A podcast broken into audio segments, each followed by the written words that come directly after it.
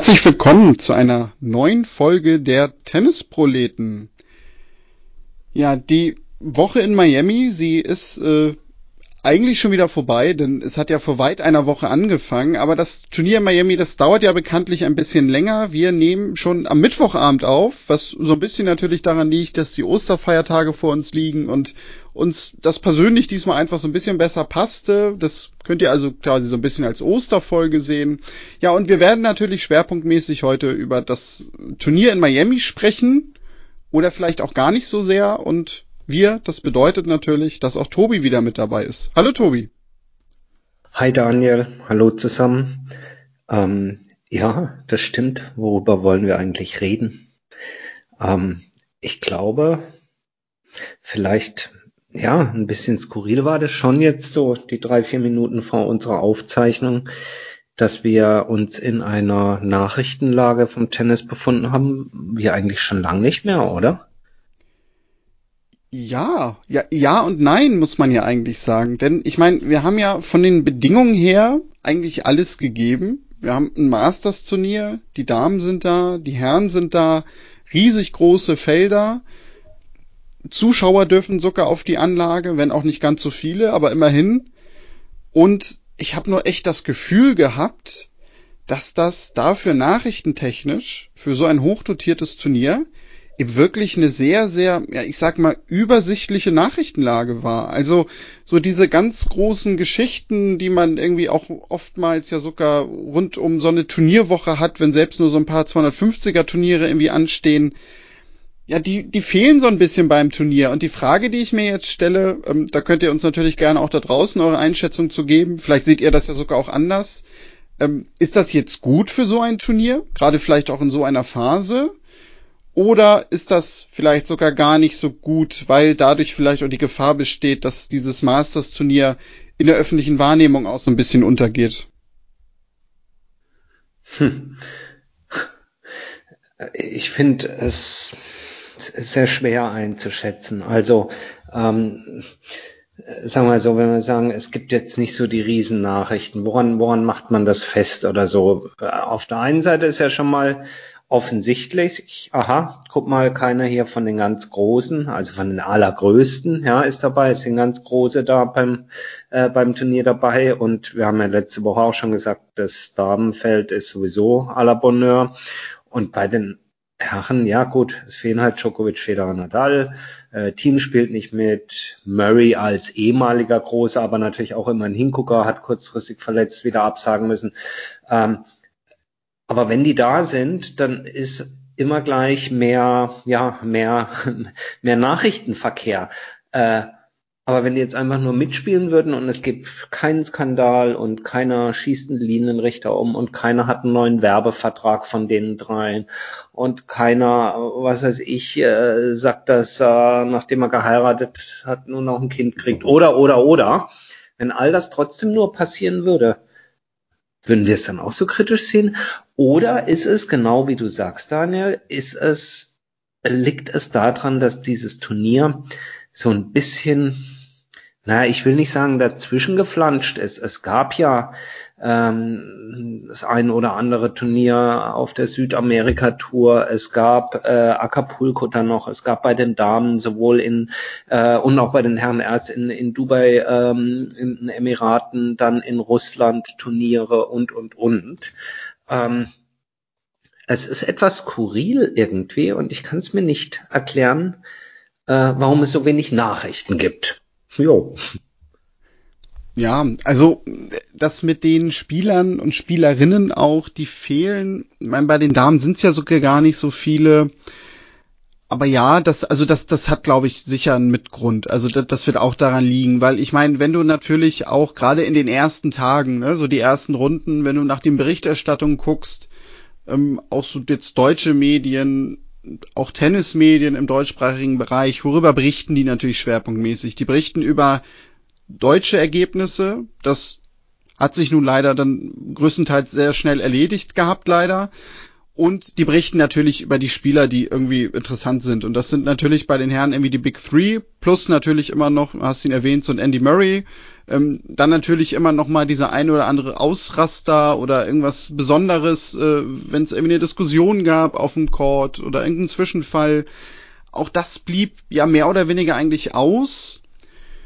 Und ja, wobei, das kann man ja gar nicht sagen, aber was vielleicht auch dadurch natürlich so ein bisschen weniger gegeben war, wobei, also da kann man, finde ich, auch, ich mir sogar selber auch gleich widersprechen, aber waren vielleicht auch so ein bisschen die großen Überraschungen?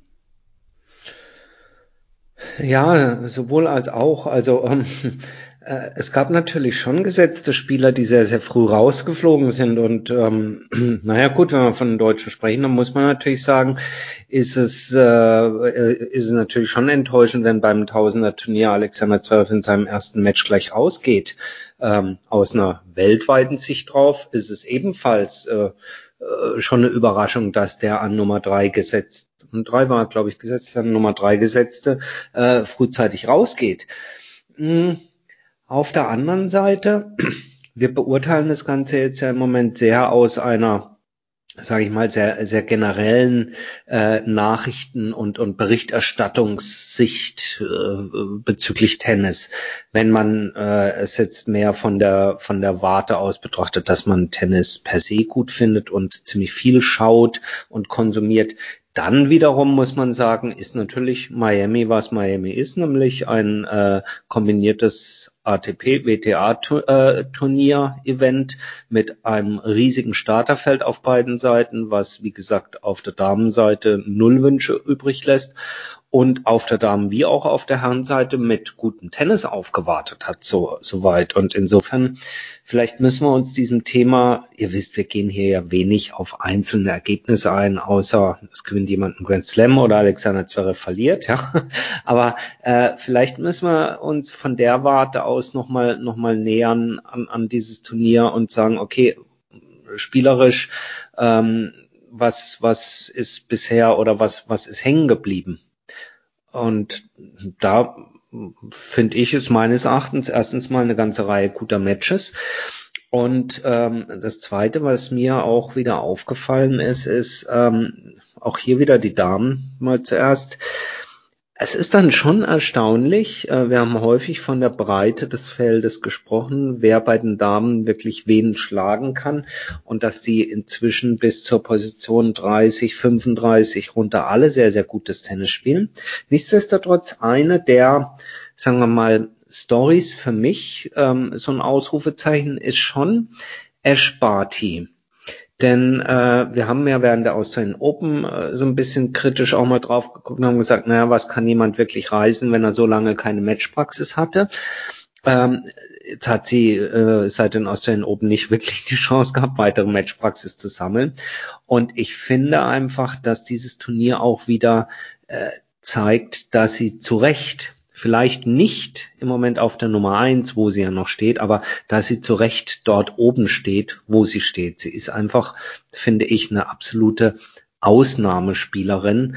Und wenn man sieht, was sie jetzt in Miami an Leistung abruft, dann muss man sagen, meine Güte, wenn diese Corona-Nummer endlich mal vorbei ist und Tennis wieder Fahrt aufnimmt, die Spielerinnen gesund bleiben, dann haben wir meines Erachtens, jetzt fällt gleich der zweite Name, mit Barty, mit Andrescu, auch eine saugute Story da drüben, ja, und mit Naomi Osaka, obgleich sie heute verloren hat, haben wir 3 Spielerinnen, die für mich sowas von bombenstark sind und dann aber unterfüttert sozusagen mit einem breiten Feld, was wirklich, finde ich, seinesgleichen in den letzten 10 Jahren im Damentennis sucht. Und insofern, wenn es dann keine riesigen, aufsehenerregenden Nachrichten gab, dann ist das für mich so eine der Stories oder eine der Sachen, die bei mir so hängen bleibt von Miami.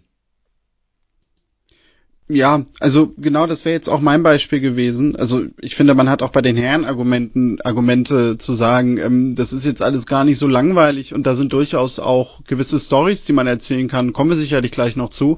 Aber um bei den Damen zu bleiben, also genau, das wäre auch so mein Punkt gewesen, ne? Also eine Barty, ja, zementiert zumindest so ein bisschen den Status, dass sie vielleicht auch mit Osaka zusammen momentan die weltbeste Spielerin ist auf der Tour. Andrescu, die jetzt, ja, hat man zumindest das Gefühl, bei diesem Turnier auch mal so richtig ins Jahr startet, weil da gab's ja auch schon, hatte ich in den letzten Wochen gelesen, so den ein oder anderen Zweifel, ob das nicht vielleicht jetzt erstmal so ein Loch vielleicht auch sportlich gibt und sich jetzt nicht unbedingt die Entwicklung so Richtung Festigung Top 10 irgendwie weiterentwickelt. Und klar, dann natürlich auch, du sagtest es gerade, ne, Maria Sakkari, die eine Osaka relativ klar schlägt, den ersten Satz sogar 6-0, das ist jetzt so Glück unserer Aufnahme, das ist gerade durch, das Match hat natürlich aus meiner Sicht auch nochmal untermauert, zumal ich jetzt den Eindruck hatte, dass Sakkari auch sehr, sehr stark gespielt hat, ja. Dass genau das halt nochmal zeigt, ne, also dass auch so die Nummer 23 in der Setzliste, Naomi Osaka, die Nummer 2 gesetzt ist, aber für viele ja eigentlich die wahre Nummer 1 momentan ist, halt auch mal so klar schlagen kann. Das ist ja zum Beispiel im Vergleich immer, den man zu den Herren zieht, ja auch etwas, also ich weiß halt nicht, ob die Nummer 23 oder auch 26, wenn er denn da wäre zum Beispiel, gut, jetzt wäre es Medvedev mittlerweile, aber gehen wir mal von den Big Three jetzt aus, ein Nadal oder auch ein Djokovic, aus unserer Sicht und mit der Erwartung mal so klar schlagen würde. Und bei den Damen habe ich dann doch immer eher das Gefühl, dass sowas mal passieren kann. Dabei aber auch immer gesagt, das heben wir ja immer so ein bisschen auch dazu hervor, das Niveau dabei ist aber gleichzeitig auch hoch. Ja, absolut. Absolut. Also es ist nicht so, oh Gott, heute irgendwie eine, die nichts trifft, gegen eine andere, die nichts trifft, sondern das eben auf sehr, sehr hohem Niveau. Und gut, Muguruza ist raus aus dem Turnier, hat aber bisher, wir haben an mehreren Stellen schon darauf hingewiesen, ebenfalls eine stark ansteigende Form. Also das ist im Grunde genommen eine Story, die sich jetzt seit mehreren Monaten ja schon durchzieht bei uns, auch die Würdigung des WTA-Feldes, eben in Bezug jetzt auf das Turnier in Miami, sind das für mich so die beiden Spielerinnen und damit irgendwie auch Ausrufezeichen, die hängen bleiben. Da schau her, Ash Barty, die kann auch mal 12 Monate gar nicht spielen, die hat einfach ich finde es immer so beneidenswert, ja, dass es einfach Menschen gibt, die so ein Talent haben, mit dieser Kugel so umzugehen. Das ist einfach eine Wonne, dazu zu schauen. Und wie gesagt, Andrescu, die ja, ich glaube, 19 gerade mal ist, oder sie 20 jetzt schon, ich weiß es gar nicht genau. Ich glaube, sie ist 19. Also Bombe, ja. Wir können sie alle aufzählen, die danach kommen. Amanda Anisimova, die letztes Jahr nicht nur aufgrund von Corona, sondern dadurch, dass sie eben in der Familie einen Trauerfall hatte, eine kleine Auszeit hat nehmen müssen. Aber sicherlich jemand, der auf Sicht da oben wird mit anklopfen können und. Also das ist wirklich toll bei den Damen. Bei den Herren glaube ich, auch nicht so die Riesennachricht. Das haben sie ja im Großen und Ganzen auch alle ganz ordentlich benommen. Wir haben ja letzte Woche nochmal über Benoit Paire gesprochen, zusammen mit dem Yannick Born, der gesagt hat, das ist ja ein ganz netter. Und so, ich habe dann auch mich da nochmal drauf eingelassen und habe gesagt, ich finde den ja auch ganz toll. Guck mir sein Match an, und dann war es halt dann doch auch wieder Käse, was er da abgeliefert hat. Aber du siehst, selbst so ein Käse taugt halt nicht mehr unbedingt für Nachrichtenwert. Insofern, was nehmen wir bei den Herren mit? Ich glaube, bei den Herren, wenn man sich das Tableau jetzt so anschaut und auch anschaut, wer da jetzt im Viertelfinale spielt, es ist so ein bisschen der Vorgeschmack auf die Zukunft, was denn nun wirklich, wirklich passiert, wenn denn dann, wir haben es ja an mehreren Stellen schon gesagt, dieses Jahr vielleicht Federer aufhört, in, keine Ahnung, 1-2 Jahren oder sowas, Nadal aufhört. Also wenn die dann nicht mehr da sind, wir können uns hier mal an diese Namen jetzt gewöhnen, wobei wir haben uns ja schon dran gewöhnt, aber ich kann nur jedem da draußen raten, schaut euch die Spiele an, und wenn ihr einen Favoriten haben wollt oder so, fangt an, euch auf die Suche zu begeben. Es ist ein bunter Strauß, es gibt gibt so ziemlich alles. Ja, es gibt die das starke Team der Russen, die draufhauen, als gäbe es keinen Morgen mehr. Der eine ein bisschen flacher übers Netz, der andere dafür immer grundsätzlich mit 150 Stundenkilometer auf die Vorhand. Es gibt eine irre junge Garde an toll spielenden Italienern, die da am Start sind. Es gibt Exoten wie Herrn Bublik, der beispielsweise gerade spielt. Das ist so der, wenn es Kyrgios nicht gäbe, dann gibt's ihn halt so ungefähr. Ich denke, das ist vielleicht das Ausrufezeichen in Miami, dass man sagt, guck mal, das ist hier das Feld, an das man sich zukünftig so bei Tausendern wird gewöhnen, was heißt müssen, können, dürfen.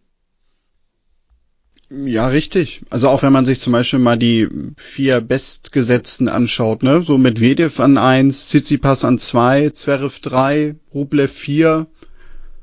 Das ist jetzt nicht so abwegig, dass wir das vielleicht in 5, 6, 7 Jahren bei einem Masters-Turnier mal ganz genauso haben in dieser Reihenfolge. Ja, absolut. Wen findest du denn gut? Zverev ist jetzt früh ausgeschieden, aber hier so Tsitsipas, Medvedev, Rublev, wen findest du am stärksten von den dreien? Oh, also Tsitsipas hatte ich jetzt gegen Sonego gesehen. Hm? Das fand ich schon gut. Sonst, also Medvedev, ja. Er ist ja durchaus gut in Form. Tsitsipas ist auch gut in Form. War er nicht in Acapulco im Finale? Oh Gott, das ist schon wieder so lange her. Da muss ich mal ein bisschen in meinem Hirn wühlen. Also Acapulco hat auf jeden Fall nicht gespielt, weil da hatte Zverev ja gewonnen, wo wir übrigens nachher nochmal zu kommen. Ja, er hat jetzt zuletzt, meine ich, hat er nicht das Turnier in Marseille gewonnen? Ach ja, war da. Ja, war nicht Acapulco. Weil das war doch, glaube ich, da hat er doch, glaube ich, gegen Pierre-Hugues Herbert gespielt im Finale. Ich habe schon wieder vergessen, es passiert so viel. Aber müsste ich jetzt auch nachgucken, ist gerade gefährliches Halbwissen. Warte mal, ich klicke mich hier gerade mal durch. Ja, er hat Marseille gewonnen, genau. Marseille hat er gewonnen, stimmt, der hat ja gar nicht Acapulco gespielt. Aber man kann schon mal durcheinander kommen, wenn so viele Turniere gleichzeitig stattfinden. Ja, also was natürlich echt bei Medvedev auffällt mittlerweile, ist halt diese Erstrundenniederlage in Rotterdam, ne? Also das war ja mittlerweile so eine absolute Ausnahme, weil du bei ihm ja wirklich mittlerweile diese Konstanz hast, dass du eigentlich sagen kannst, du momentan, wenn der irgendwo mitspielt, dann ist er auch im Finale. Also der war beim Paris Masters, das hat er gewonnen, er hat die World Tour Finals gewonnen, ATP Cup hat er gewonnen, bei den Australian Open war im Finale, Rotterdam Erstrundenniederlage, dann Marseille gewonnen, ja und jetzt Miami, kann man denn ja eigentlich fast schon sagen, naja gut, also ne, Bautista Agut muss sich wahrscheinlich sehr strecken. Ja. Ja, und ansonsten Nachrichtenwert Miami, also für mich ist nochmal, du hast gesagt, ja, es ist ja mit Zuschauern und so, ich finde, ich weiß gar nicht genau, wie viele jetzt da wirklich rein dürfen. Es sind ja hinten auch mindestens jeder zweite Sitz ist praktisch abgehangen. Aber davon mal abgesehen, ich finde ja, es sind relativ wenig Zuschauer da. Das ist jetzt nicht so das Flair, finde ich, was darüber kommt. Ich bin mal ganz ungerecht. Jetzt letztes Jahr ist es ja sowieso abgesagt worden und das Jahr vorne dran war es das erste Mal auf dieser Anlage, soll ich jetzt sagen, neuen Anlage, eben im Schatten dieses Football-Stadiums. Und so als Tennis-Traditionalist muss ich ja sagen, ich vermisse schon Key Biscayne eben als klassisches Turnier- und Austragungsort für die Miami Open. Ja, es ist sicherlich unfair, das jetzt dieses Jahr so zu beurteilen, weil natürlich auch die Hütte da nicht voll ist. Aber so alles in allem, ich bin mal gespannt, auch hier, wenn Corona irgendwann rum ist und das alles wieder an Fahrt aufnimmt, nicht welche Rolle dieses Turnier wird spielen können, aber welche Art von Flair oder Besonderheit es ihm dann gelingt, zu entwickeln. Ich sehe es noch nicht so ganz, ehrlich gesagt. Ich finde es zu, will nicht sagen steril, aber als sie es vor 2 Jahren ausgetragen haben, dann weiß ich, begeistert waren die Top-Spieler, weil sie sagten, oh, das ist ja toll, ich krieg da jetzt eine Business-Lounge, eine Business-Loge im Stadion, dann nutzen sie das halt und das hatte hier Blake als Turnierdirektor und ja auch ehemaliger Spieler hatte sich das so ausgedacht. Das fanden die sicherlich ganz gut, die Spieler. Nur ob da jetzt jemand so eine Loge, so eine Business-Loge hat im Stadion, um sich zwischendrin zurückzuziehen, davon lebt ja nicht der Flair eines Turniers. Es ist schön, wenn die Spieler sich wohlfühlen, aber Flair eines Turniers macht, wie sieht die Anlage aus, wie gehen die Zuschauer mit, was verströmt das Ganze an Charisma? Und das sehe ich bisher nicht. Nee, da gehe ich mit. Also ich denke sogar, da würden viele Fans mitgehen. Alleine, wenn man sich natürlich die Bilder anguckt, ne? Also auch, ich weiß nicht, ich habe mir das mal so von oben satellitentechnisch angesehen und das ist halt im Schatten des Stadions, wie du gerade sagtest, und die anderen Courts, die sind halt in so einer gefühlten Parkplatzecke irgendwie draufgebaut, ne? Also ja. So dieses klassische Tennisanlagen-Flair, sag ich mal. Klar, das kriegst du da natürlich so nicht hin. Jetzt kannst du sagen, Leute, die uns erstmal hören oder vielleicht nicht jedes Turnier gucken werden, sagen, wieso? Am Ende geht doch die Kamera auf den Court und es wird Tennis gespielt. Was regt ihr euch denn auf? Ja.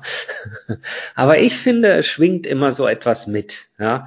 Irgendwie, denn die Berichterstattung ist ja nicht immer nur Kamera auf dem Court. Das ist ja ein Gesamtbild, was sowas gibt. Aber ich könnte mir eben vorstellen, sowas färbt eben auch auf Zuschauer ab und auf die Stimmung vor Ort. Und das wiederum wird auch durch ein Medium wie einen Fernseher, wie einen Stream, wie was auch immer transportiert. Und ich sehe es einfach bisher nicht. Und was generell, das ist vielleicht noch, ist nicht wirklich ein Nachrichtenwert, ich hatte das nur verfolgt im Vorfeld, dass die Ticketpreise in den USA inzwischen für diese Turniere ja so unverschämt hoch sind. Ich habe schon wieder vergessen, wie viel, aber es war war ein Witz im Vergleich zu europäischen Turnieren, also ein schlechter Witz. Ich habe es nur deswegen verfolgt, weil irgendein treuer Tennisfan was twitterte nach dem Motto, ich habe das schon mal gemacht, um mir so ein Ticket leisten zu können und habe dann aber in meinem Auto geschlafen und habe mir die Übernachtungskosten gespart, damit ich mir wenigstens das Ticket leisten kann. Und daraufhin, diesen Tweet hat wohl Opelka gesehen und antwortete dann, Mensch, das sind die Fans, auf die es doch eigentlich drauf ankommt beim Tennis. Wenn du nach Miami kommst oder nächstes Jahr meinetwegen Indian Wells oder sowas, melde dich bitte direkt bei mir per persönlicher Message und ich besorge dir Tickets. Das fand ich nett. Das fand ich eine sehr nette Geste.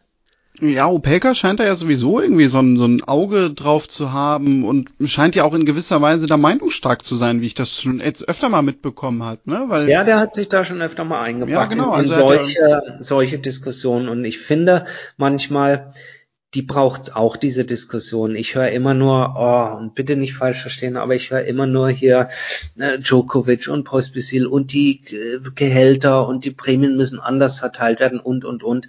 Aber dass sich mal einer stark macht für für den Fan und meinetwegen auch vor dem Hintergrund dieses Argument, was ja immer gern angeführt wird, nach dem Motto, das ist alles zu alt, das Publikum, und wir brauchen Jüngere. Wie sollen denn Jüngere hingehen, wenn sie da in den USA irgendwie für ein Ticket irgendwie $250, $300 aufwärts zahlen müssen? Das ist doch krank. Ja, wir sind natürlich die Stimme der Fans. Das ist ja unumstritten.